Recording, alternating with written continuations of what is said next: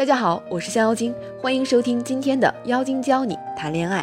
在今天的分享开始之前，先给大家一个小小的福利。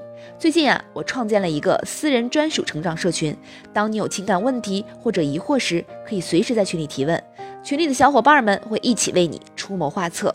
如果你也想成为更好的自己，那就可以关注微信公众账号“降妖精”，在后台回复“社群”两个字哦。前不久，天王嫂昆凌在接受媒体采访时说，她和周杰伦都互相把对方放在第一位，孩子第二位，这样也有利于给孩子树立一个好榜样。周杰伦本就是昆凌的偶像，当昆凌也被周杰伦宠成了公主，他们秀恩爱也是经常的事儿，在他们身边的人也总是会被甜到。众所周知，周杰伦是个很孝顺的人。当年一曲《听妈妈的话》红遍大江南北，对小周周的父爱更是藏都藏不住。女儿随手在键盘上敲下了几个音，都会编成一首歌送给他。可以说，他是个好偶像、好父亲、好儿子，但更是一个好丈夫。他曾经在所有人面前说，来世还要娶昆凌，并且愿意和昆凌互相把对方放在自己生命中第一的位置。关于家庭地位的排序，这也不是第一次讨论了。在综艺节目《我家那闺女》中，作为嘉宾的 Papi 酱对于这个问题的观点就引起过热议。他认为，独立女性的人生重要程度排行榜是：第一位自己，第二位伴侣，第三位孩子，第四位父母。我们可以很欣慰地看到，越来越多的人认同夫妻关系的重要程度大于亲子关系，这也是更为健康科学的家庭模式。但毕竟理解的人还是少数。在节目中，作为父母那一派的焦俊艳爸爸就带头反对：孩子第一，父母第二，伴侣往后排，自己不重要。受传统文化影响，过去认为男孩子最重要的道德是忠孝义，女子则是。养育孩子，从农耕社会到计划经济时期，大国大家的观念都重于自身和小家，顺序排错了会造成许多问题。一，当大家与小家不可避免起了冲突时，会无法平衡，令众多适龄青年闻风丧胆的凤凰男和伏地魔现象，就是这种失衡状态的产物。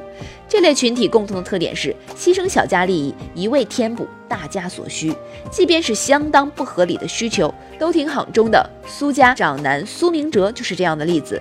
过度顺着父亲苏大强，为了给他买大房子，一次又一次不顾温饱线边缘的妻子与孩子，牺牲小家利益，连商量都不带商量的。更有甚者，极品凤凰男甚至打上岳父岳母的主意，去填补自己的原生家族。在这类群体眼里，家族的财富都是充公的，有能力就必须无条件帮助穷困的，这才是大义之所在。却完全没有意识到这样的绑架对于自己的小家、自己的伴侣伤害多么大，甚至会将一个家庭拉进痛苦的深渊，最终面临分崩离析的境地。二对孩子过度的关注会打压孩子的成长。人对付出最多的事物是最有执念的，所以父母对孩子的过度关注往往伴随着控制欲。而人类社会的前进，最重点并非传承，而是突破。用固有观念去束缚新生代的孩子，会导致非常严重的问题是社会步伐的停滞。如果把问题缩小到个体，则是许多父母原先的观念具有滞后性。不适合时代的发展，此时再将自己的想法强加在孩子身上，会导致两种情况：孩子会失去独立性，没有突破的能力；对外不能适应时代潮流，对内宝妈宝爸，甚至啃老，养成懦弱的性格。另一种，由于长期压抑对自由的渴望，孩子会相对叛逆，容易走上另一个极端，且感受不到真正的幸福。三对伴侣的忽视，相当于忽视自己三分之二的人生。如果说孩子是借由父母的身体来到这个世界上，那么亲子之间所有的牵绊都指向离别。而伴侣则是茫茫人海中向自己走来，陪我们过渡余生的那个人。我们三分之二的人生都要与这个人一起度过。不处理好与伴侣的关系，则是拒绝了我们大部分的人生。只有与伴侣亲密恩爱，结成联盟，子女才会放心的去经营自己的人生，不会为父母晚年的生活而担忧。